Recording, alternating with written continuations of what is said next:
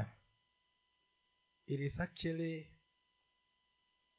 like a continuation to what we had in the morning. na ili neno ujumbe wa leo ni kama tu kuendeleza kile ambacho tulikuwa nacho katika ile ibada asubuhi Because the message that God has given me is, is a commitment in ministry. maana neno ambalo mungu amenipatia na kichwa kwamba kujitolea katika huduma We are going to be studying the book of Acts, chapter 19, tutaenda kusoma katika kitabu cha matendo ya mitume mlango wa kumi na tisa si kusoma kujifundisha. kujifundisha kutoka katika kitabu cha kutoka ah, cha matendo ya mitume mlango wa kumi na tisa But before that, I, I, I'll give you the introduction. lakini hata hivyo kabla hatujafika hapo nitaenda kuwapatia utangulizi And when we have finished studying, I'll give you the, the epilogue of the message. Na baada ya kuwa tumemaliza kujifundisha nitaenda kuwapatia tam, kutamatisha muhtasari wa huo ujumbe wote Now, when we consider uh, uh, the book of Hebrews, chapter 1 and 2, tunapoangalia uh, kitabu cha waibrania I'm, going, I'm just going to talk, you can just. I'm going to talk about it so that you can know what where we are beginning. naenda kuzungumza kuhusu hii ili kujua mali tunapoanzia Verse 1 and 2 of Hebrews chapter, chapter, chapter 12 talks about our ministry. Ah, katika waibrania mstari wa kwanza na wa pili katika mlango ule wa kumi na mbili inazungumza kuhusu uh, kujitolewa kwetu katika huduma We are surrounded by a very big cloud of witnesses. neno linasema ya kwamba tumezingirwa na kundi kubwa sana la mashahidi If you read from the Bible translation, the messenger, it says, We are surrounded by those people who are in the faith before us, and they started and finished well, and they are watching us, and we are supposed to be careful of how we, unaposoma katika hiyo nakala ya bibilia anasema kwamba the messenger. ah, ambacho kinaitwa uh, messenger anasema ya kwamba tumezingirwa na kundi kubwa la watu ambao walikuwa katika imani kabla sisi na wako pale ili kutuangalia kama tunaenenda sawa. And for that reason, verse 2 says, We consider Jesus.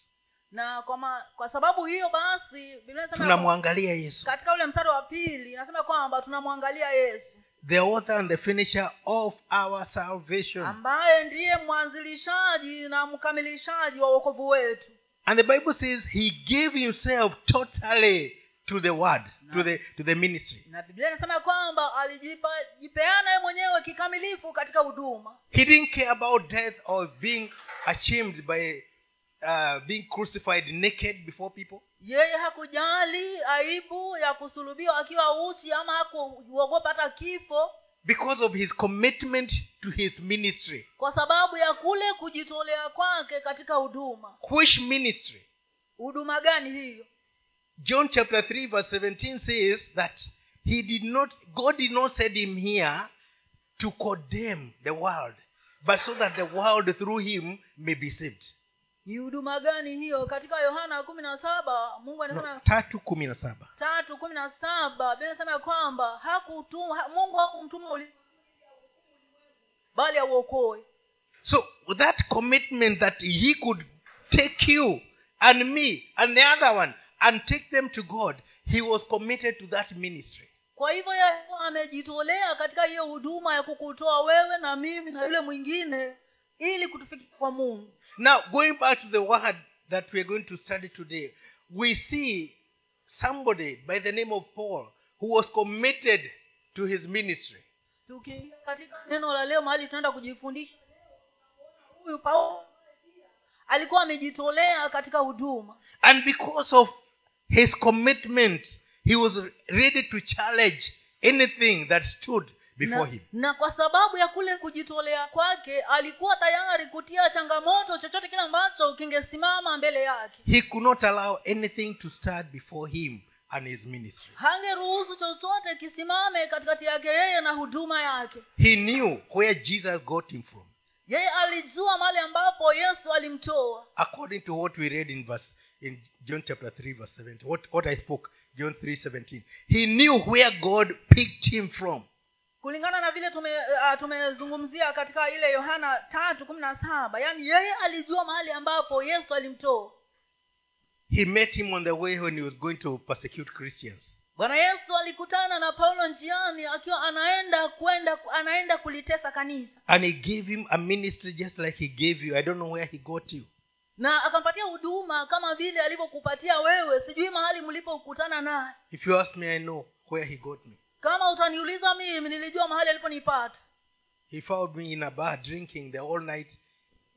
And then the following day, he saved me and he sent me. alinipata klabu nikinywa usiku kucha bila kulewa na siku iliyofuata akanipata na akaniokoa So I know.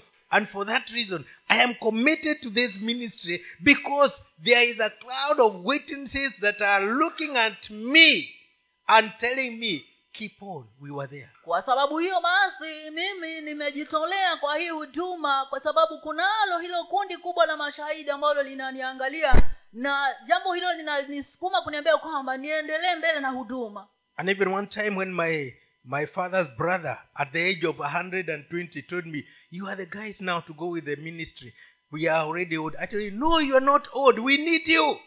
Na hata wakati yule ndugu yake babangu aliponiambia sasa nyinyi ndio wakuendelea na huduma maana sisi tumezeeka nami nikamwambia hapana hamjazeeka Muta- tunawahitaji hata nyinyi nani By then he was 120 years old, and I could still encourage him, Keep on. You are not yet done. katika kipindi hiko alikuwa amefikisha umri wa miaka mia na ishirini lakini hata hivyo nikamwambia bado unaendeleza kuendelea na huduma Why do we keep on being committed to our ministry? Ni kwa sababu gani tunazidi kujitolea katika huduma Because the author of the ministry that we have is Jesus Christ. maana mwanzilishaji wa huduma ambao tuko naye ni yesu kristo And he was committed unto death. na yeye alijitolea hadi kufa So we cannot, we cannot, uh, we cannot just water it down. Kwa hivyo hakuna vile ambavyo tunaweza kuitia maji ino huduma We cannot adorate what we are. hakuna vile tunaweza kupuuzia vile tuli, kile tulicho nacho No, we cannot. hatuwezi The ministry we have is so important. huduma tulio nayo ni ya umuhimu sana I don't know about you, but mine is very important. sijui upande wako lakini ya kwangu mimi ni ya umuhimu sana And when you're given to ministry, na wakati umejitolea kwa huduma there are some things that God is going to do through you kuna that vitu, are unique. kuna vitu ambavyo mungu anaenda kufanya kupitia wewe ambavyo ni, ni vya tofauti sana Now let's start reading this the the book of Acts chapter 19. naanza kusoma katika kitabu cha matendo ya mitume mlango wa kumi na tisa mstari wa kwanza hadi wa saba nitasoma ikawa apolo alipokuwa korintho paulo akiisha kupita kati ya so akakutana na wanafunzi kadha huko. Akawauliza je mlipokea roho mtakatifu mlipoamini wakamjibu la hata kusikia kwamba kuna roho mtakatifu hatujasikia. Akawauliza basi mlibatizwa kwa ubatizo gani wakasema kwa ubatizo wa yohana. Paulo akasema yohana alibatiza kwa ubatizo wa toba akiwaambia watu wamwamini yeye atakaye kuja nyuma yake yaani yesu. Waliposikia haya wakabatizwa kwa jina la bwana yesu. Na paulo alipokwisha kuweka mikono yake juu yao roho mtakatifu akaja juu yao wakaanza kunena kwa lugha kwa lugha na kutabiri. Na idadi yao ilikuwa kama wanaume kumi na wawili. So you see, Paul goes to Ephesus, unaona kwamba paulo anaenda kule efeso. And when he gets there, he fights believers. na anapofika pale anakuta waumini.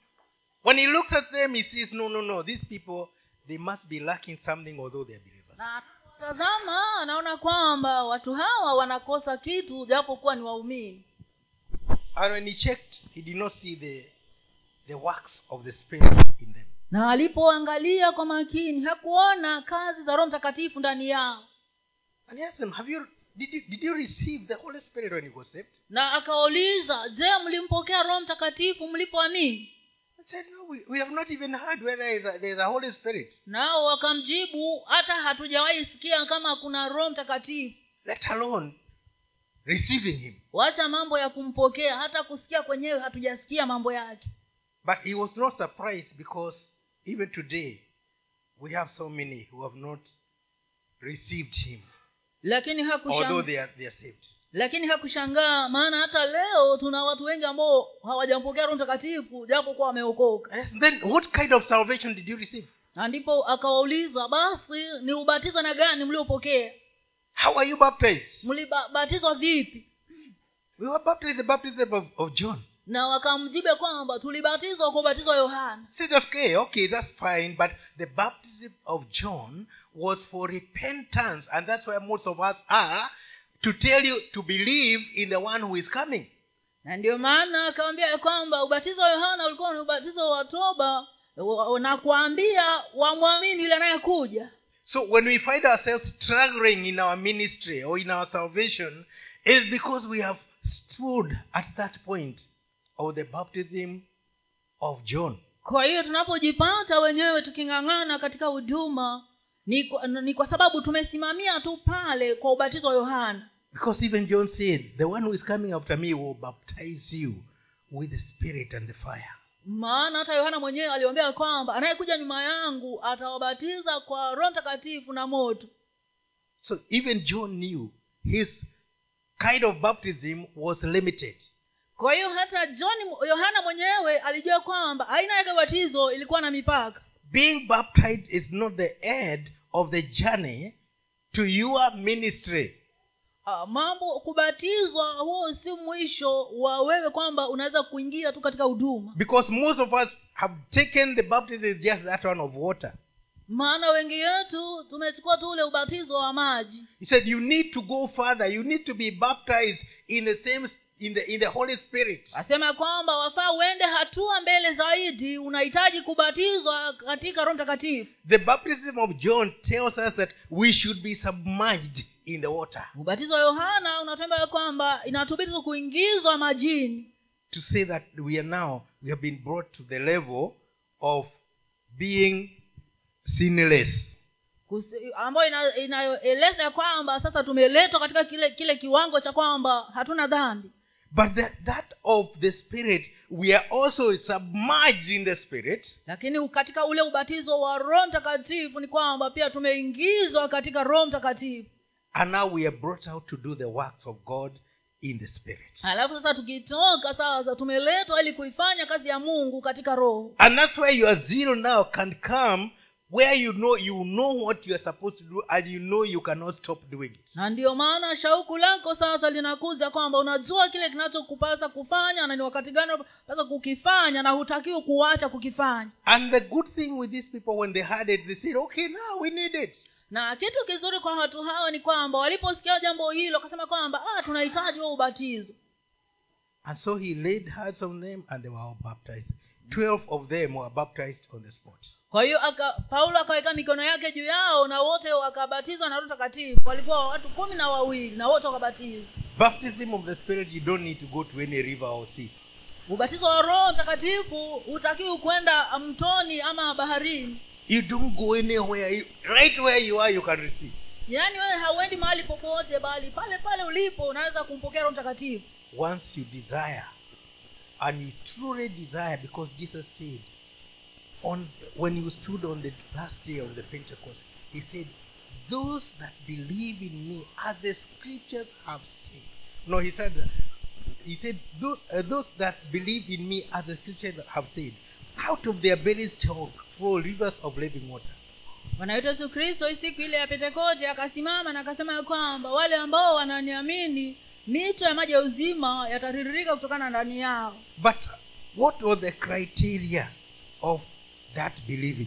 lakini ulikuwa ni mfumo gani kuamini kule kulikuwa ni katika mfumo gani He said, "If anybody akasema ya kwamba yule aliye na kiu let him come to me and drink."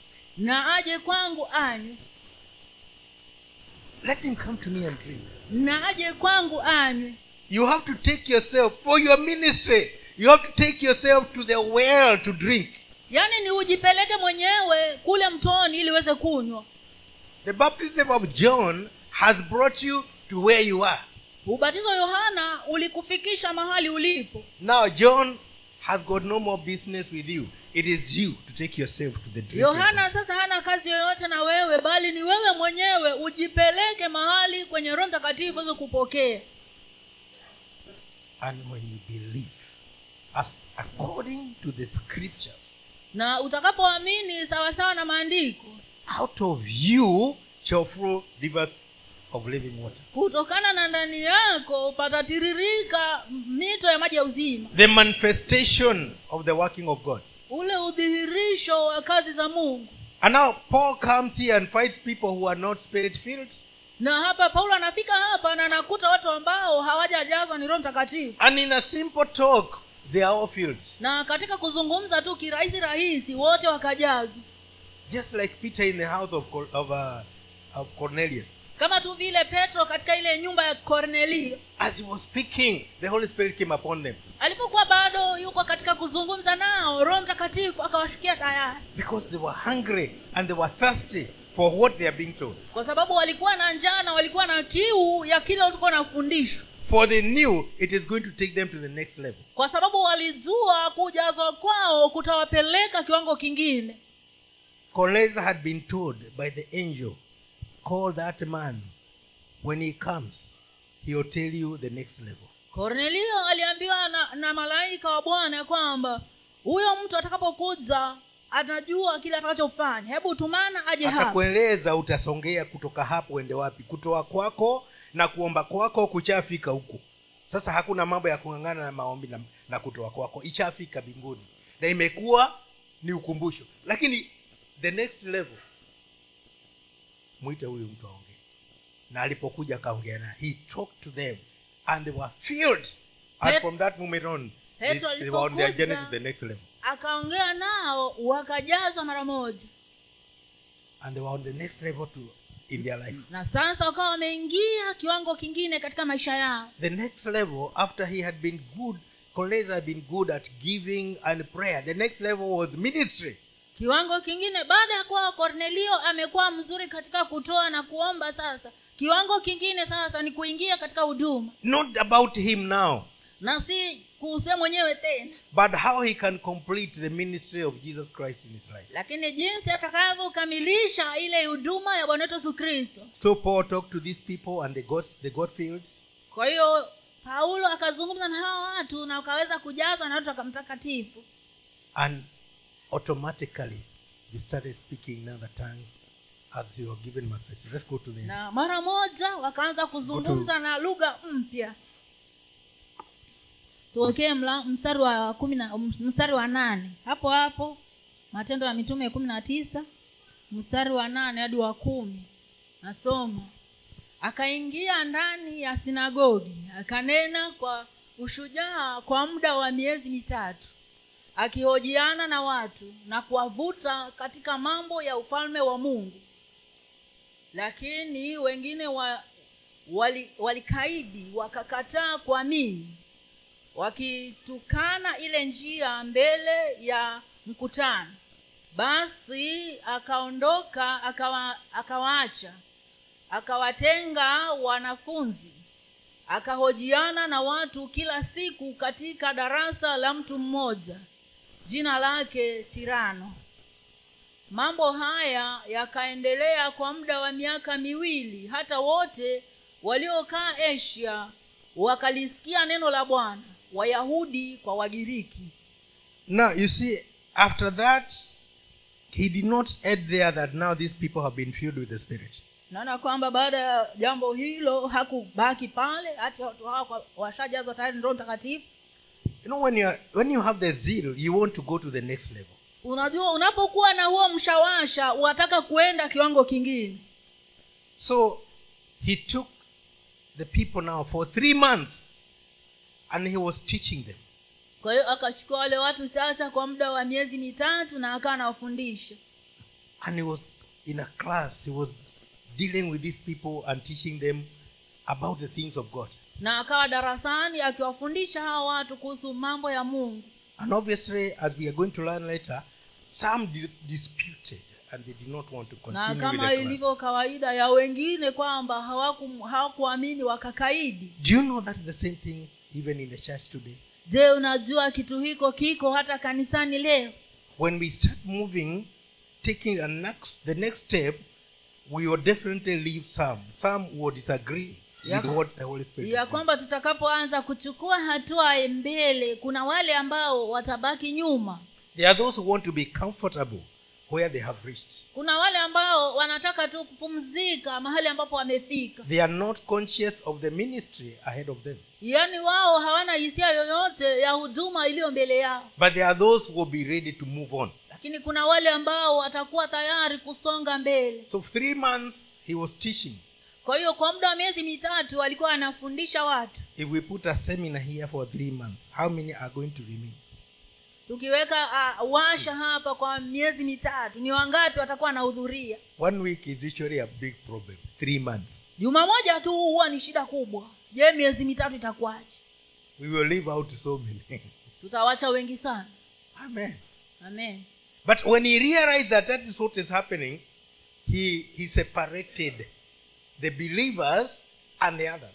Lakini alipotambua kile ambacho kilikuwa kinafanyika ni hicho akatenganisha wale waumini na wale wengine. And he upgraded the work. Na akauinua ile kazi.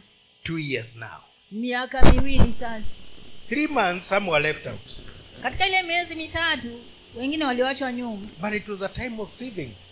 Lakini ilikuwa ni wa Wa kupokea. kuchuja. Wa- ni ilikuwa ni wakati wa kuwachuja wale watu. And now two years. Na sasa miaka miwili. He is in a class now not a seminar it is a class now. Ako katika darasa si washa tena bali ni darasa. A bible school for two years. Yaani shule ya bibilia kwa muda wa miaka miwili. And not just him preaching arguing. You ask the question he answers you raise a point he gives you the explanation. Na si yeye tu peke yake kufundisha bali uko pale unauliza maswali anakujibu. ni yeye kufundisha lakini si yeye kuhubiri. Unajua mahubiri hakuna kuna maswali sahii amuniulize maswali. Si ni kweli? Lakini kama ningekuwa nafundisha eh, mwalimu hapo ulikuwa unamaanisha nini? In preaching no questions take it as it is, as it is or leave it. Kama ni mambo ya kuhubiri hakuna cha maswali. Linapotoka unalipokea vile lilivyotoka. But in the school in the class lakini unapokuwa darasani there is a class you are, you are asking questions and you are also contributing. yaani unapokuwa darasani unaruhusiwa kuuliza maswali na pia kuchangia. You respond to what you have learned. Yaani unajibu kile ambacho umejifundisha and these people continued na hao watu wakaendelea two good years kwa miaka miwili mizima. But this, one- this time it was just the believers. Lakini safari hii ilikuwa ni wale waumini peke yake. How many believers are ready for us to go for two years now? Ni waumini wangapi wako tayari ya kwamba tuendelee na mafundisho kwa miaka miwili? Now you, you see the way when you, have, you are committed to the ministry there are things you will do extra unajua kama umejitolea kwa huduma kuna vitu ambavyo unafanya vya ziada. You can even go to bible school even for five years while you are just at home. Unaweza kuingia katika shule ya bibilia kwa muda wa miaka mitano ukiwa tu nyumbani. You can go online even on your phone and you you'll be you'll be in that, in that class for unaweza kuingia Yes. katika mtandao na ukawa katika ukajisajili kusoma kwa miaka mitano. But what for lakini ni ya kazi gani? Ministry. Huduma. Amen. Amen. Your ministry. Huduma yako. To know what you are supposed to do and how you can do it better. Ili ujue kile kinachokupasa kufanya na jinsi unavyokifanya kwa njia bora zaidi. I'm not even telling you to go and join a bible school somewhere no i'm saying you can do it for your own ministry. You can take some time to study the Bible. Si hati nasema uende ukajiunge na chuo cha, cha bibilia mahali lakini nasema kwamba unaweza kuchukua wakati wa mwenyewe kulisoma neno na kulielewa vizuri. Although it would be better. Hata hivyo itakuwa bora zaidi kama ungeingia katika shule ya bibilia it would be better for you. Itakuwa bora kwako wewe. But now how much time do you take to study the word to read the word. How much time do you take in your bible school as opposed to the time you study in your in your studying your facebook your whatsapp Lakini- groups? lakini nauliza wachukua wakati gani wakati wakati kiasi gani kujifunza mambo ya bibilia kama vile unavyojifundisha yale mambo mengine yanayopatikana katika mtandao.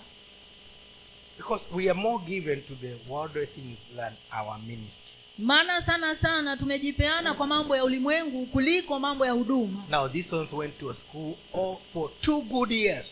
Sasa hawa hapa walienda katika shule ya bibilia kwa muda wa miaka miwili. There was a time there was there were some two programs which were running on tv kulikuwa na wakati ambapo kulikuwa na vipindi viwili ambavyo vilikuwa vinapeperushwa katika runinga. I can't remember them. Okay today we, we have we have we have some programs which people can't miss. Ni kweli ama si kweli? Si ziko eh? sultana. Zingine. Ziko. Afadhali chakula kiteketee lakini sultana asipite. Eh? so those days there, there were two programs. The rich also cry and the other one was no one but you katika wakati huo wa nyuma kulikuwa na hivyo vipindi katika anybody can remember those ambavyo watu walikuwa wanavipenda Yeah. sana. Just raise your hand very well so that people can see. Yes. And and pastor i said let us commit ourselves for three months not watch these programs. We come to church. Na mchungaji lai akasema ya kwamba hebu tujipeane kwa kazi ya huduma tusitazame hivi vipindi kwa muda wa miezi mitatu tuje tujifunze neno la mungu. The first week it was good. Juma la kwanza ilikuwa nzuri. Uh, but by the time of the third week lakini kufikia ile juma la tatu it's just like comparing do i eat do i do i lick this honey or do i leave it? ni kana kwamba kujiuliza nichovi hii asali ama nisichovi? Asali iko hapo iko wazi kuchovya kidole kwani kuna kazi nyingi? Sini kuchovya tu na kulamba. Sasa nichovye ama nisichovye nichovye nisichovye Nichovye. tv ni yako uko nayo nyumbani. Mwisho ikaishia kwamba wengi wakamwambia pasa ai it's too much. We cannot resist. Do you know what we have done in our house? Unajua nini tumefanya manyumbani kwetu? We don't pay for the tv anymore. Ah, kule kwetu hatulipii tena na tv tena And I told the children, no, no, no. Your studies and your studies are more important than what you're watching on TV. na nikaambia watoto ya kwamba uh, masomo yako ni muhimu kuliko kile unachotazama katika runinga So when you come there, you find a screen, kwa hiyo utakapokuza but it, it is not. It's not. Uh, nobody even thinks about it because you cannot get anything in it. kwa hiyo utakapokuja utaona ipo tv lakini hakuna chochote Because there are some final exams at the end of the year, which they must sit for. maana mwisho wa mwaka kuna mitihani ambayo wanafaa kuiketia December they will enjoy themselves, but not now. katika mwezi wa kumi na mbili watafurahikia lakini si sasa Not because it will be good in December. si kwa sababu hivyo vipindi vitakuwa vizuri uh, mwezi wa kumi na mbili No, hapana we have a commitment to the ministry of their schooling. Kuna vile tumejitolea katika huduma hiyo ya kusoma kwao. Now these guys went for two good years. Sasa hawa jamaa walienda kwa muda wa miaka miwili. My challenge to you how long can you go to study the word of god?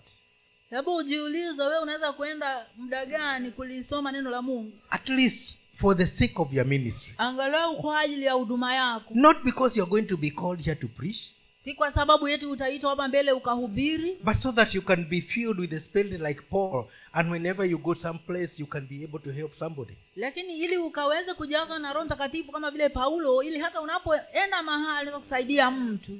He wanted people to be like him so that when he is not there because you see he is separated with, with apollos. Apollo is on one side he is on the other side. He had done away with apollos already. Yeye alifanya hivyo ili hata atakapoenda mahali kama vile walivyotengana na apollo yeye apollo akaenda pande mwingine naye akaenda upande mwingine.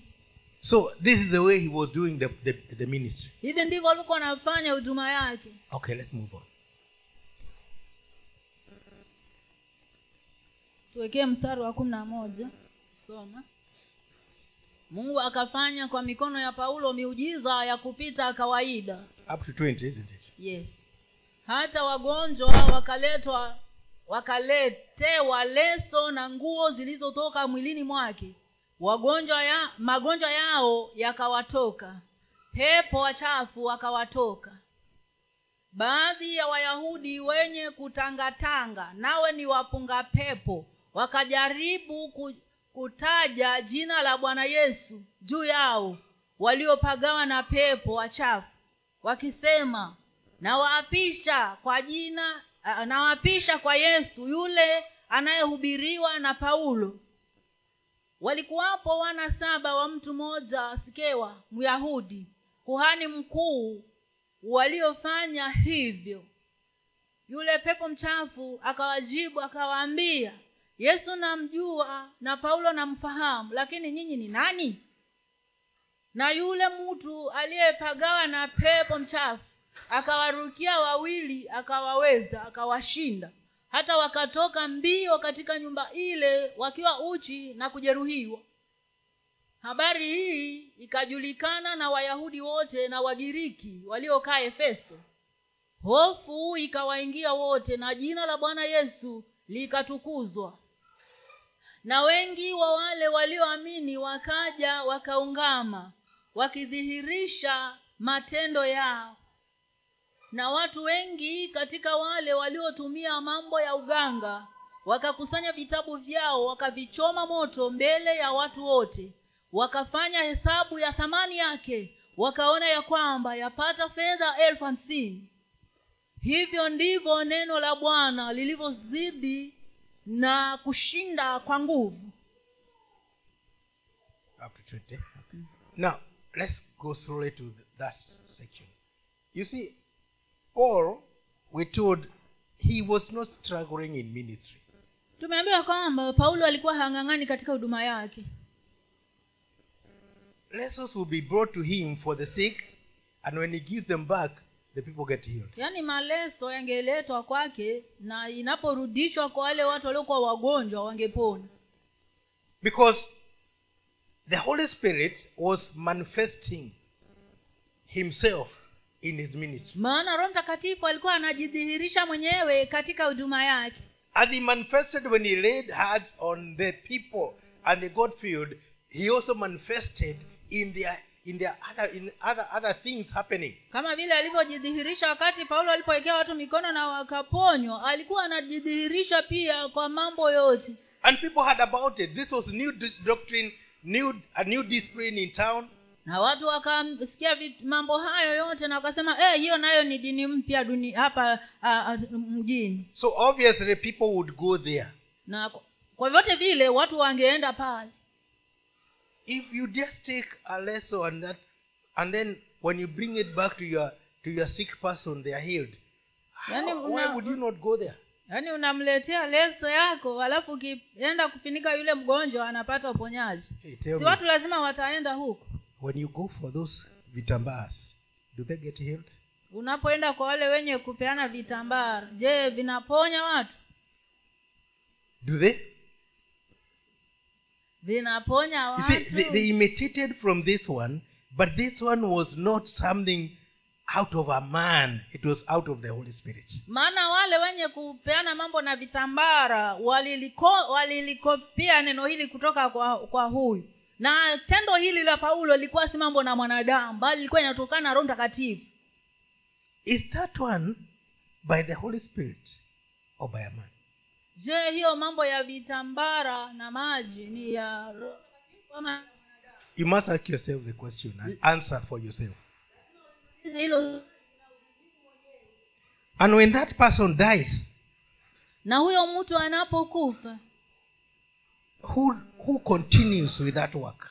nani ambaye ataendelea na hiyo kazi Because if it is of the Holy Spirit, the Holy Spirit does not die. Maana kama ni ya kutokana na roho mtakatifu roho mtakatifu yeye hafi and the work continues. na ro, kazi inaendelea But when it is of a man who continues with it, because it was the work of a lone ranger. maana kama hicho hiyo kitu yatokana na mwanadamu huyo mtu anapokufa kazi hiyo itaendeshwa na nani maana ilikuwa ni jambo la mtu mmoja Ask yourself those questions. jiulize hayo maswali mwenyewe na ujijibu Now, we are told that after that, people heard about it. tumeambiwa kwamba baada ya matukio hayo watu walisikia mambo haya And they, they continued doing it. na wakaendelea kufanya kazi hii At the same time, katika wakati huo huu there used to be some people who were sorcerers. kulikuwa na watu wengine ambao walikuwa ni waganga Wapunga pepo. wapunga pepo The sorcerers were also in business. hawa wapunga pepo nao walikuwa katika biashara zao You could go there and they, they do their ramry business and tell you it is your neighbor.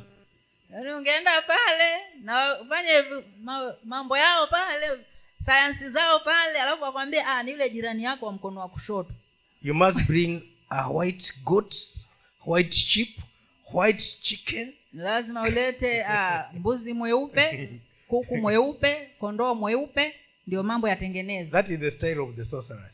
hiyo ndio hawa wapunga pepo hiyo ndio But the ah, style of God, wanaotumia the style of God, there is nothing to bring. lakini upande wa mungu hakuna kitu cha kuleta So if you are going to a place where there is something to take, ask yourself. kwa hiyo kama unaenda mahali ambapo utaambiwa lete kitu fulani I did not call them sorcerers, ujiulize maswali mimi sijawaita wapunga pepo but ask yourself. lakini wewe mwenyewe jiulize kama umeenda ukaambiwa lete kitu fulani Ask yourself where it came from. jiulize kitu hiko kilitoka wapi So they were doing it as Paul was doing it. kwa hiyo wao walikuwa wanafanya sawasawa sawa na vile paulo alivyokuwa anafanya But the outcome was different. Lakini matokeo yake yalikuwa tofauti. And some sorcerers who were sons of a priest, na wapunga pepo wengine ambao walikuwa ni wana wa kuhani. Seven in number, wakiwa saba. They find a guy who is demon possessed. wakakutana na mtu ambaye amepagaliwa ni mapepo. Now, we already know how to get to eh, deal with demons. ah, But this day we are going to do it in a, in a way, in the new way, lakini safari hii twaenda kuyafanya katika njia mpya in the name of Jesus, the one Paul preaches. Get out. katika jina la yesu ambaye paulo anamhubiri toka nje The demon possessed man just looked at them. huyu mtu mwenye kupagawa ni mapepo akawatazama Yes, I know the Jesus you're talking about. ndiyo namjua yesu mnayemzungumzia And I know the Paul who preaches na huyo paulo naye mnayemtaja pia namfahamu But who are you? lakini nyinyi ni akina nani Because on that side, I- I have never seen guys like you. maana upande ule sijawahi kuona watu kama nyinyi But on our side, there are guys like you. lakini upande wetu kuna watu kama nyinyi You know, obviously they did not have an answer. They did not expect that that kind of a kwa vyovyote vile hawa jamaa hawakuwa na jibu. Maanake hawakutarajia kwamba yule pepo atawauliza maswali kama yale. Before they knew it, one person whom they were exorcising ripped upon them, beat them, tore their clothes, kufumba and na, left them naked. kufumba na kufumbua yule mwenye pepo akawarukia akawararua rarua na manguo yao wakatoka uchi na wakiwa wamejeruhiwa. The Bible says they'll come to you in one way, they'll go out in seven ways. Biblia inasema kwamba watakujia kwa njia moja na watatoka katika njia saba they were seven. I don't think there is anyone who held the hand of the other. walikuwa saba sidhani kama kuna moja ambaye alishika mwenzake mkono Because when you get out, you maana unapotoka una but these ones were running away from the devil. hawa sasa ndio waliokuwa wanakimbia pepo And just like the news of Paul was heard and people marveled, na kama tu vile habari kuhusu paulo zilivyosikiwa na watu wakashangaa the news of the demon possessed man, not these men, the demon possessed man was also heard. na pia tukio hili la huyu mwenye kupagawa ni pepo pia lilisikizwa And people knew about it. na watu wakajua kitu hiko And they, they started, the, some of them said, hey, we better close our. Na wakasema "Hey, heri tufunge kazi zetu They brought their books. wakabebana na vitabu vyao Others brought their irises wengine wakaleta irizi zao and all other things, the pots and whatever, Na vile and vi- the, the gourds. na vile vikolokolo vyote vya uganga uganga eta And say, we surrender them no. at the feet of the apostles. na wakavileta pale chini ya wakasema tunavisalimisha katika miguu ya ya mitume Anybody who has ever read that book, the Napoleon's Book of Fate? kuna mtu ameshawahi kusoma hiko kitabu Do you know that book? Have you ever read it? it if you read that book, you know how to palm read and, and, and understand the stars.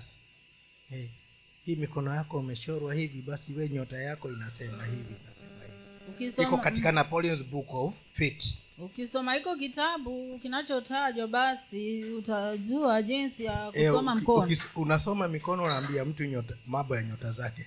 Si hapa kuna wengine mnasomewa nyota? Si ni kweli? Wako. Eh? ni kweli ama si kweli?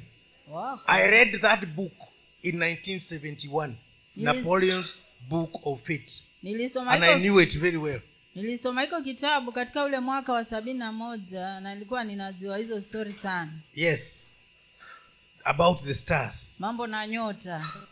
And i used to believe the stars. Na nilikuwa ninaziamini hizo nyota. And one time in 1974 was it 74 yes 74 na wakati mmoja katika mwaka wa sabini na nne i read what i used to call my star nilisoma kile ambacho nilikuwa naita ndio nyota yangu. And i believed the star. Na nikaamini hizo nyota. I'm talking this because of those people who believe in their stars nazungumza kitu hiki kwa sababu ya wale wanaoamini nyota. And the star said today your journeys and travels will not be favorable. Na niliposoma hiyo nyota yangu ikawa inasema ya kwamba leo safari zako hazitakuwa nzuri so okay, and i was going on a journey. Na kwa vyote vile nilikuwa nasafiri that day i was going i was going to to a place. I was, I was going to kahau to kenyatta university siku to see my sister. siku hiyo nilikuwa ninaenda university ya kenyatta kumwona dada yangu. And it so happened that the bus i took took me all the way to ruiru na ikatokea kwamba ile basi ndio ilikuwa inampeleka ikaenda hadi ruiru. They refused to stop and i had to go all the way to ruiru. Wakakataa kusimama katika kituo nilichokuwa nafaa kushuka wakanipeleka hadi ruiru. And then i had to walk back to ku because i have to save my money. ikabidi nianze kutembea kurudi katika chuo ki... maana ilikuwa ni niokoe pesa zangu. It started raining. Ikaanza kunyesha. I was rained on nikatotewa. I had no no umbrella nilikuwa sina hata mwavuli ama hata ile koti ya mvua. Because i had believed my star. Maana nilikuwa nimeiamini nyota yangu. When i got to the university my sister was not there. She she had gone to she had come home. Chuoni dadakuwa hayuko maana alikuwa amerudi nyumbani. Amekuja langata. Yani aje town alafu ende langata. Na mi nimetoka langata naenda kumwona najua kulikuwa hakuna simu za za rununu hakuna mawasiliano. So i got home so dejected. Kafika nyumbani nikiwa nimefadhaika sana. I should have listened to my star. Ningekuwa nimeisikiza nyota yangu. I keep on listening to your star. Kwa hivyo wewe endelea kusikiza nyota yako. And go go get let them get get it for you where it got lost. Na wacha wakakutafutie mahali ambapo si mnaambiwa hivyo? Nyota yako imeibiwa njoo njoo njoo takurudishia nyota yako. Nyota yako nyota nyota nyota, nyota. Hey. my stars are up in heaven. Abraham was told to count them. If he Nyota- can nyota yangu iko kule mbinguni. Kama vile abrahamu aliambiwa na mungu atazame mbinguni na nyota kama- god has put so many of them millions of them just to give me light. Mungu ameziweka kwa mamilioni but not even one to lead my way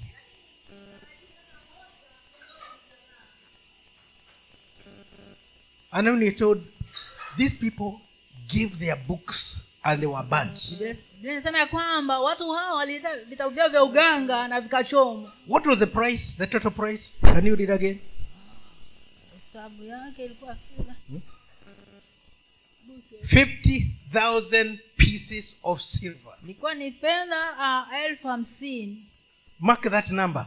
50000 pieces of silver. Sababu inakili hiyo fedha elfu hamsini. Jesus was sold for 30 pieces. Yesu aliuzwa kwa vipande thelathini vya the price of a slave. Ah, bei ya, ya mtumwa. How many slaves could they have bought with 50000 pieces? can somebody can somebody do a quick calculation? Wangekuwa wamenunua watumwa wangapi kwa hiyo fedha elfu hamsini? Mtu atufanyie hiyo hesabu haraka haraka. Nasema tichi 1000 with that money they could have bought 1666 slaves. Katika hiyo pesa wangenunua watumwa elfu moja mia sita na sitini na sita. With that money. Kwa hiyo fedha elfu hamsini. But they did not count it as a loss. Lakini hawakuhesabu kuwa ni hasara. They burnt them waliileta na ikachomwa. For the sake of their ministry kwa ajili ya huduma. How much can you spend to secure your ministry unaweza kutumia kiasi gani wewe ili kuweza kuisimamisha huduma how yako? much can you release just so that your ministry unaweza kuachilia ngapi ili kudumisha huduma yako? This thing is good eh? hichi kitu ni kizuri your ministry. Huduma yako. Commitment to your ministry. Kujitolea katika huduma yako. These ones were committed to burn their books not ha. even to sell them. Hawa watu walijitolea hata kuchoma vile vitabu vyao vya uganga na si hati waviuze ili wapate fedha. For the sake of the ministry. Walivichoma kwa ajili ya huduma. The same ministry we are in. Huduma hii hii ambayo sisi tuko ndani yake. How much have you burnt for this ministry. Umechoma vingapi kwa ajili ya huduma hino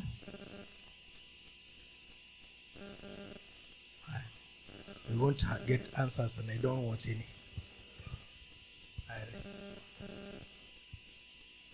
Tuwekee hapo mstari wa ishiri na moja hadi ishiri na saba nasoma.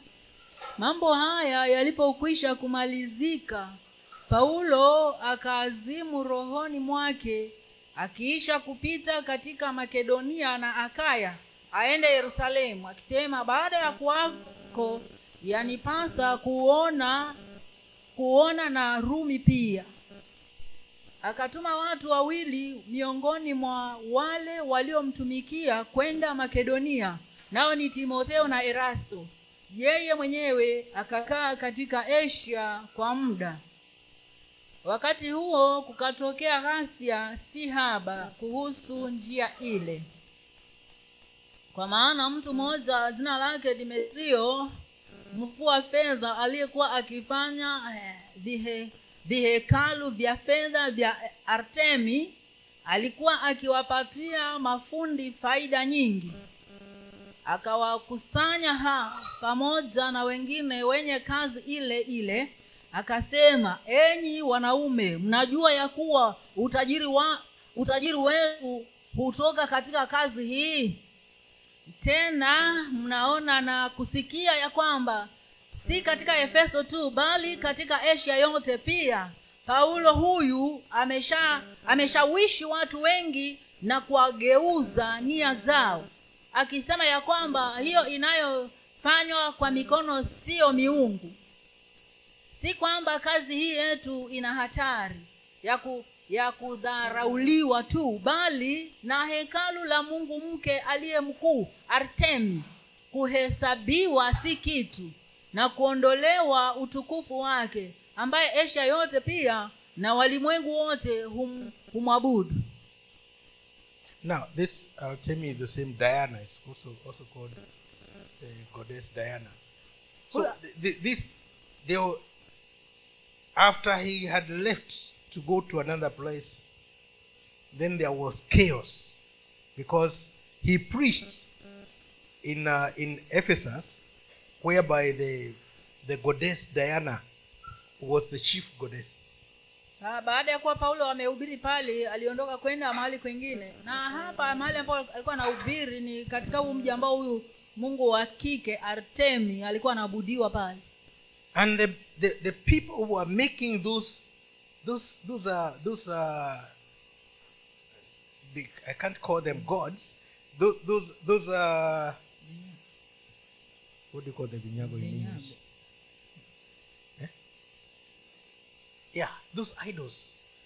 Na wale watu waliokuwa wanatengeneza hivyo vinyago. It was a business to them. Hiyo kazi ya kutengeneza vinyago ilikuwa ni biashara yao just like those people who put the water it is a business to them. Kama tu vile wale wanaouza yale maji yale hiyo ni biashara yao. And it's whatever else they sell it is a business. Na chochote kile kingine wanachouza hiyo ni biashara yao. Business that is selling. Do you know that, that water is not sold at the same price with what we buy in the shops?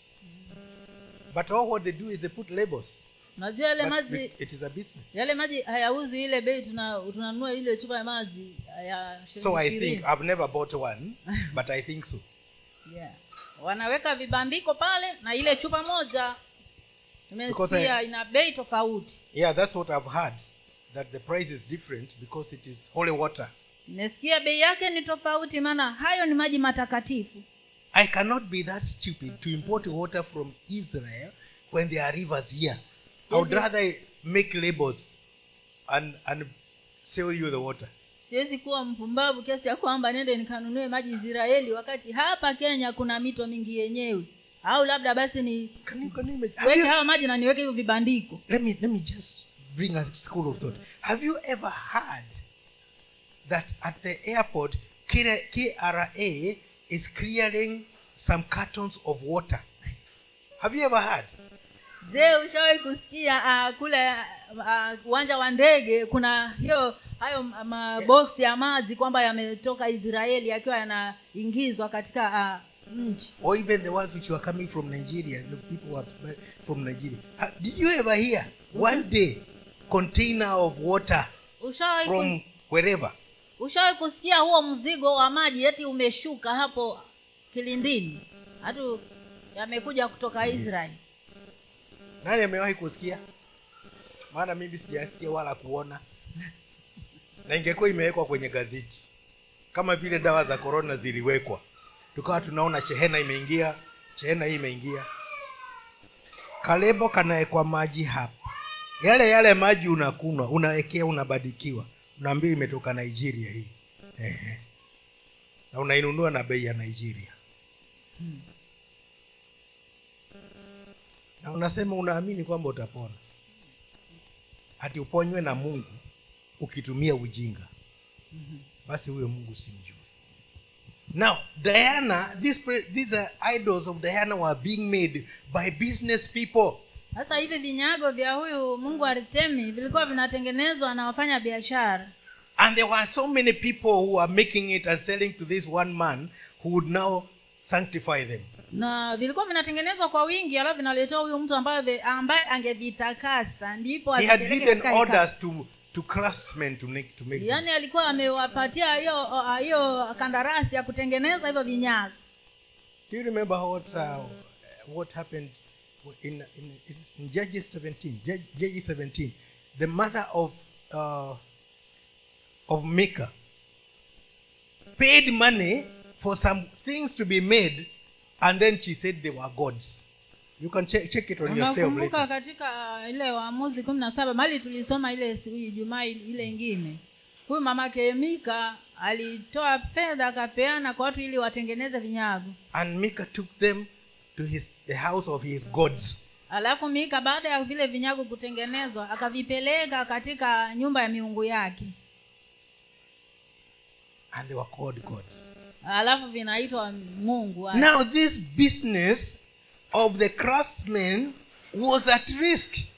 kwa hivyo sasa kwa sababu ya kazi ya paulo mali pale biashara hii ya watengenezaji wa vinyago ilikuwa katika hatari And to be able to raise chaos, they had to say, not only is our business at risk but even the the the, the statue of our goddess which came from zeus is going to be despised. Na ili waweze kuleta ghasia katika ule mji ili wakina paulo wa, wa, wa, waweze kuadhibiwa ilibidi waseme si hati biashara yetu peke yake ndio iko hatarini. Lakini hata mungu wetu mwenyewe ambaye alitoka zeus pia ako hatarini. Ibada yake inataka kuharibiwa. Fighting for goddess yaani wana, wanapigania huyo mungu. Wewe unamwomba mungu lakini wewe ndio unamtetea asiangalie unamwomba mungu huyu lakini unamtetea asiangamie. Huyo mungu asiangamie. Na wewe una- unamwendea yeye. Haya. unajua bibilia ni tamu. Ukiisoma na, na kuangalia zaidi utaona ni tamu. Yaani huyu mungu mungu wetu atadharauliwa na ndiye anaabudiwa isha nzima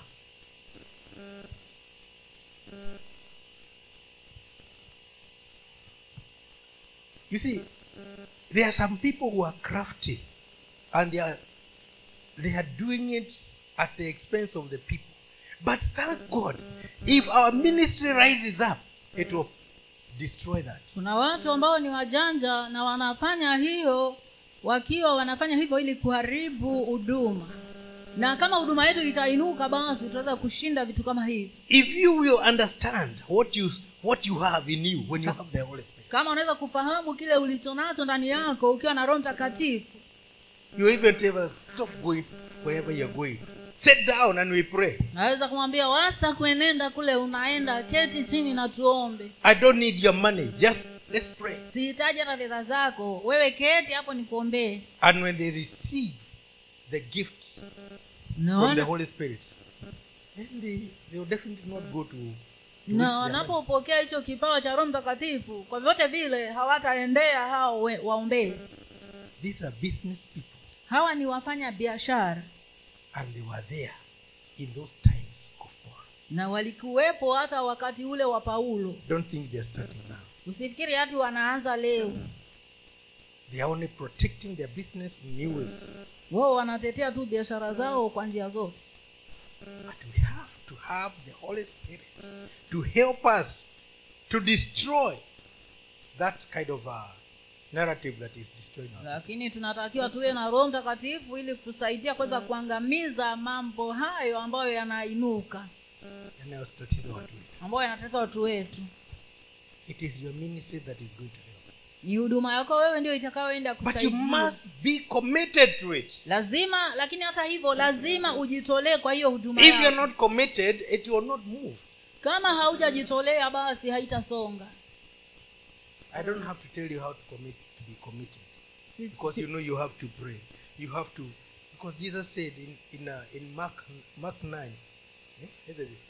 Mark 9 verse nine, eight, uh, eight, 18 and nineteen, and he says that uh, some like this will not go except by prayer and fasting.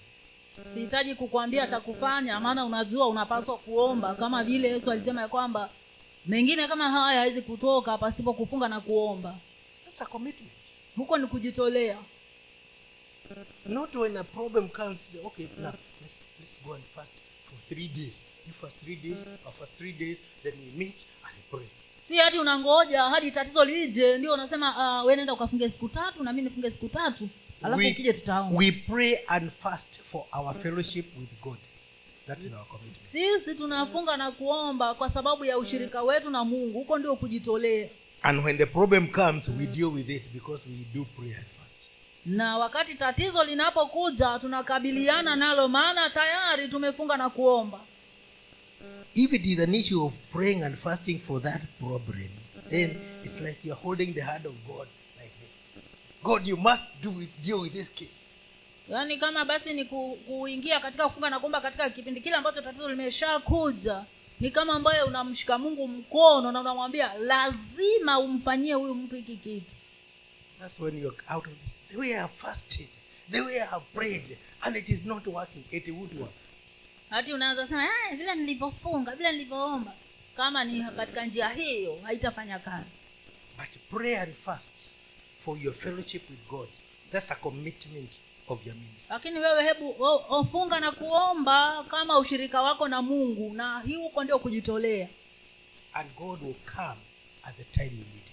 na mungu atakuja katika ule wakati unapomhitaji We have to come out of the business that is going on.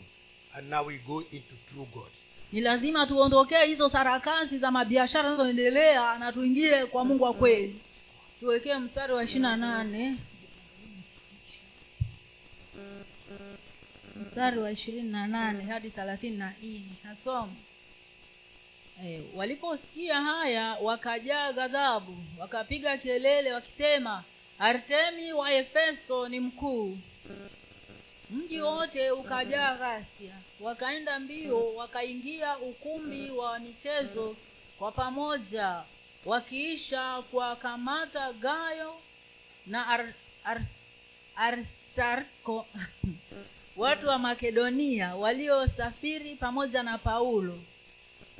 Na paulo alipo alipotaka kuingia kati ya watu wanafunzi hawakumwacha aingie na baadhi ya wakuu wa asia walio rafiki zake wakatuma watu kwake waki- asiingie ndani katika ukumbi wa michezo.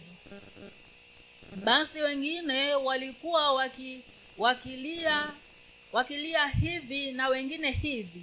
Kwa maana ule mkutano ulikuwa umechafuka chafuka na wengi wao hawaku hawakuijua sababu ya kukusanyika kwao pamoja. Wakamtoa iskanda katika mkutano. Wayahudi wa, wakimweka mbele ya watu. Iskanda akawapungia mkono akitaka kujitetea mbele ya wale watu. Lakini walipotambua ya kuwa yeye ni myahudi wakapiga kelele wote pia kwa sauti moja kwa muda wa kama saa mbili wakisema aritemi wa efeso ni mkuu Okay.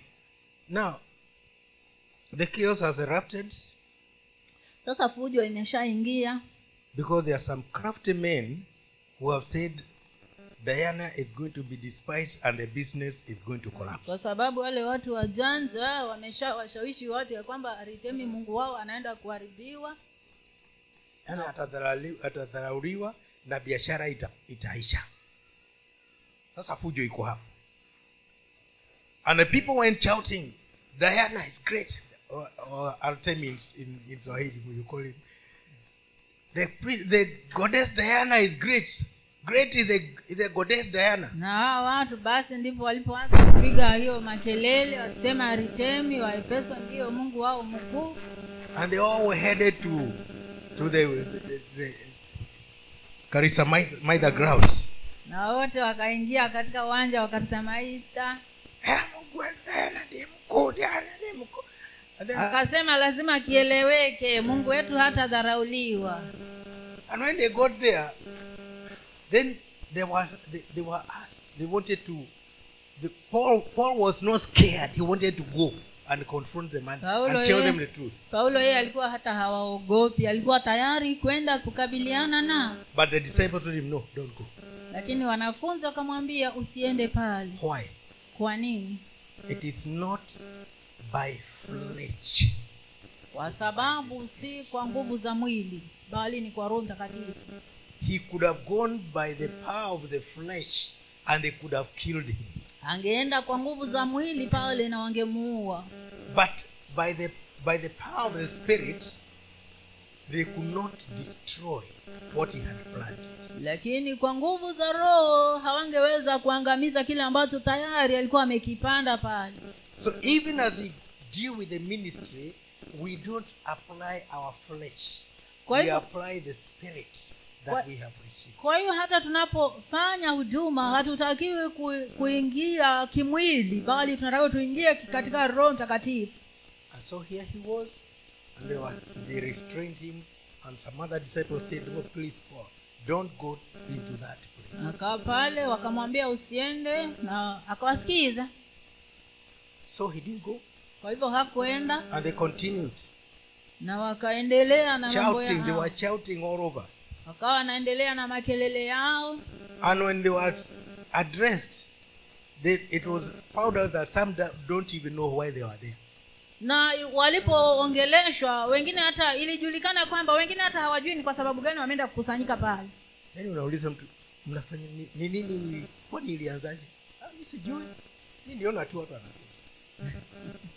Kwa sababu hata hata hawaelewi, na ndivyo ilivyo. Wakati mmoja kuna kuna mwizi alifukuzwa Nairobi, akaenda akaingia kwenye maji. Yule Nairobi River, akaingia. Watu wakamfukuza, wakaenda wakakaa pale, wanamngojea tu. Walikaa masaa, hatokei. Wengine wanakaa mpaka wanaenda. Wengine wanakuja nini naendelea ni mwizi ameingia kwenye maji.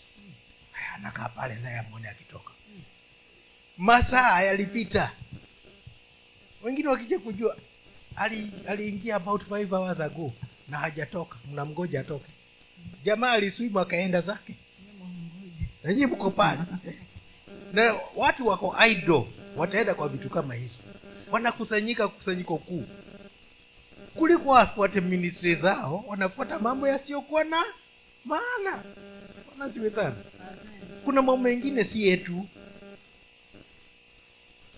sasa hawa tumeambiwa iko iko kwenye bibilia hiyo tumeisoma. Walikuwa pale. Mwisho sasa waliponya lakini kwani kwani ilianzaje mi sijui. Na wewe? Sijui mi niona tu watu wanakuja. Na tuko hapa. Na ni ministry tunazungumzia. Wapendwa hata tunapokuja kanisani tuje tukiwa na ufahamu tumekujia nini. Bwana zivi sana. Unapoingia unajua ni nini umeingilia eh, si tu kwa sababu watu wamekuja. "Ah, lakini kuliko fricho nini? Ah, si- sijui hata nilikuwa nasikia akiongea mambo ya washawi. Sijui. Ah, you must understand your ministry. Lazima uifahamu huduma yako. Amen. It's, it's not entertainment. Si mambo ya, ya kuburudishwa. Tumalize. Mstari wa tano Soma.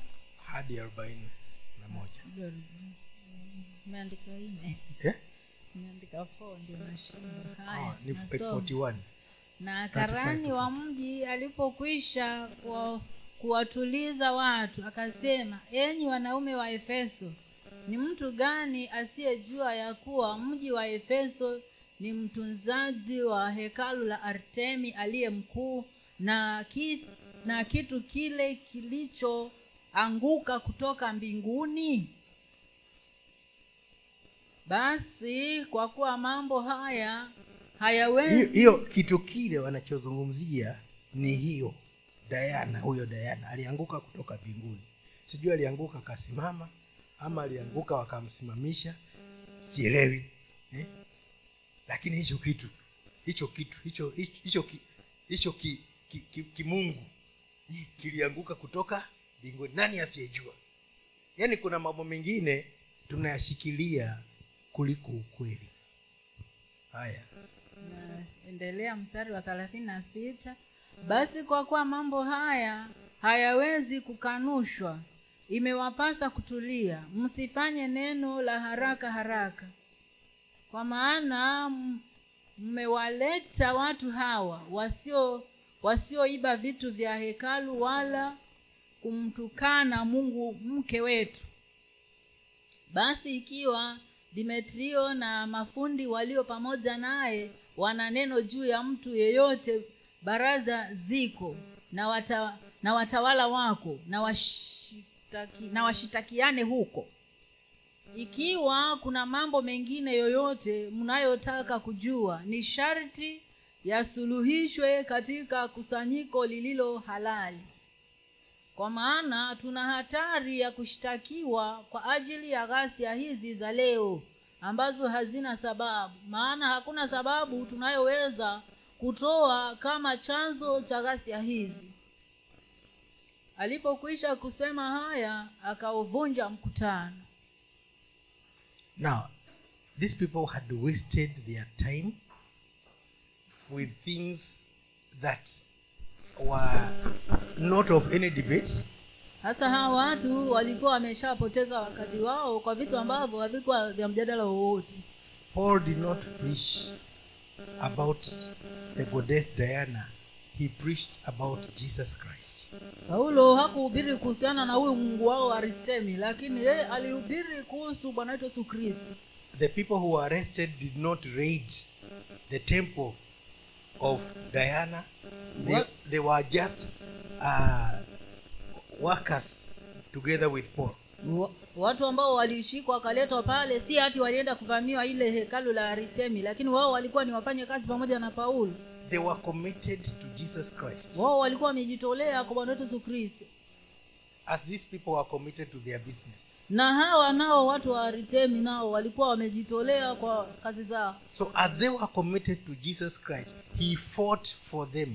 na kwa vile walikuwa wamejitolea kwa ajili ya yesu kristo yesu mwenyewe aliwapigania And the city clerk said, Why are you bringing? If those people have got any issue, let them take it to court. na yule kiongozi wa mji akawambia kama hawa watu wana jambo lolote na wakashtakiane wakashtakiane huko ambako ni halali And let it be dealt with there. Na hiyo hiyo shughuli hiyo hilo shtaka likashughulikiwe huko. Of course, the matters of our goddess could not go to court. hata hivyo mambo na na mungu wa kike haiwezi kwenda kotini. So they lost the case, kwa hivyo wakapoteza hiyo kesi the ones who were zealous with their God won the case.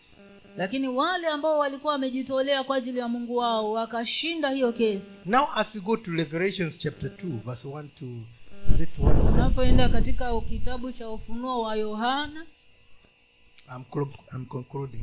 ufunuo wa yohana mlango wa pili moja hadi saba hiyo ndiyo tunamaliza nayo haya kwa malaika wa kanisa lililoko efeso andika haya ndiyo anenayo yeye azishikaye hizo nyota saba katika mkono wake wa kulia yeye aen- yeye aendaye katikati ya vile vinara saba vya dhahabu Ninaya- ninayajua matendo yako na taabu yako na subira yako na ya kuwa huwezi kuchukuliana na watu wabaya. Tena umewajaribu wale wanaojiita mitume nao sio.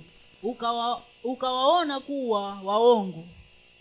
Tena ulikuwa na subira na kuvumilia kwa ajili ya jina langu wala hukuchoka lakini nina neno juu yako ya kwamba umeuacha upendo wako wa kwanza. Basi kumbuka ni wapi ulikoanguka ukatubu ukayafanye matendo ya kwanza. Lakini isipo ah, usipofanya hivyo naja kwako nami nitakiondoa kinara chako katika mahali pake usipotubu. Lakini una jambo hili kwamba wayachukia matendo ya wa, wa nikolai ambayo mimi pia nayachukia. Yeye aliye na, na na asikie neno hili ambalo roho anayaambia makanisa. Yeye ashindaye ni, nitampa kula matunda ya mti wa uzima ulio katika ulio katika bustani ya mungu. So you see, the same people, these people who had received the word, now Jesus is talking about them. sasa hawa watu ambao walikuwa wanalipokea neno sa yesu anazungumza kuwahusu Later, he's speaking about that church. hapo baadaye kabisa anazungumza kuhusu hili kanisa la efeso when we talk about church, don't look at a building. Look at the people who receive the unapozungumza mambo na kanisa usiangalie mjengo bali angalia wale watu walio katika ile kanisa This, we are the ones who have come up with this issue of this being the church. This is not a church. This is just a place that we meet. This is a hall where we meet. sisi ndio tumekuja na mambo hayo ya kuangalia tu ule mjengo hili si kanisa bali ni ukumbi mahali ambapo tunakutana the other halls all over town where people of that church are meeting. kuna pia maeneo mengine mengine ah, katika mji wote mahali ambapo watu wa hiyo kanisa wanakutania pale Now, these people were being told, I know the way you are. kwa hiyo hawa watu wakawa wanaambiwa na yesu ya kwamba na, na vile mlivyo And they were commended for many good things. na wakasifiwa kwa mambo mengi mazuri but I have one thing. lakini lakini hata hata hivyo akaambia kwamba niko na kitu kimoja kinyume nao You have left your first love. ya kwamba umeuacha upendo wako wa kwanza Which love? upendo mgani huu The zeal of the work. hilo tamanio la kazi ya mungu kazi. shauku ya kazi ya mungu You are no longer zealous. yaani hauna tena hiyo shauku ya kuifanya kazi ya mungu You need to change now unatakiwa kubadilika sasa and repent na utubu so that I can come. I can I can give you the, the benefits that I have. ili sasa naweza kupatia zile faida ambazo niko nazo But I also know you you, hate those Nic- Nicolaitans whom I also hate. lakini pia najua kwamba unawachukia wale wanikolai ambao mimi pia nawachukia Those sorcerers. hawa wapunga pepo You have also tried the false prophets and proved them. pia umejaribu wale manabii wa uongo na ukawashinda And I like you for that. na ninakupenda kwa hilo But now come back to your first. Lakini hata hivyo sasa rudia ule upendo wako wa mwanzo Come back to the zero you had when you could be taken to court. hebu hebu rudia ile shauku uliokuwa nayo mwanzo ambayo ulikuwa tayari hata kupelekwa mahakamani So each one of us, then each you, you know you know where your first love was. kwa hiyo kila mmoja wetu wewe unajua mahali upendo wako wa kwanza ulikuwa You need to go back to your first love. unatakiwa kurudia ule upendo wako wa mwanzo Your first love, you know it better than me. upendo wako wa mwanzo we mwenyewe waujua vizuri sana kuliko mimi I know my, my first love better than you. na mimi pia naujua upendo wangu wa mwanzo kukuliko wewe Where I met my Jesus. mahali ambapo nilikutana na yesu wangu You need to go back there. unatakiwa kurudi hapo Work on that first love and grow it. hebu ufanyie kazi ule upendo wako wa mwanzo na ukaukuze And when he comes, na atakapokuja he will allow you to eat from that tree which is in the middle of paradise. na atakapokuja atakuruhusu kula katika ule mti wa matunda ya ule mti wa uzima ambao uko katikati ya ile bustani ya mungu Adam and Eve, uh, and, and Eve were, were not allowed to eat from that, that tree. adamu na hawa hawakuruhusiwa kula matunda kutoka ule mti They were even thrown out. hata walitupwa nje But one day, lakini siku moja those that go back to their first love, wale watakaorudia upendo wao wa kwanza wataambiwa unaweza kula matunda ya mti wa uzima Imagine what Adam and Eve ate and they were thrown out, you are being allowed to eat. hebu fikiria matunda ambayo adamu na hawa walikula na wakatupwa nje wewe sasa unaruhusiwa kula But when you go back to your first love, the zeal of your ministry, lakini hilo litatendeka kama utarudia ule upendo wako wa kwanza hiyo shauku ya huduma yako As I conclude, let me say this. Whatever you don't understand about this message, come and ask me. Ninapotamatisha anasema hivi ya kwamba chochote ambacho hujaelewa kuhusiana na ujumbe huu njoo niulize Not now, later. Seek audience. si sasa hivi lakini baadaye tafute wakati wako mwenyewe Amen. amen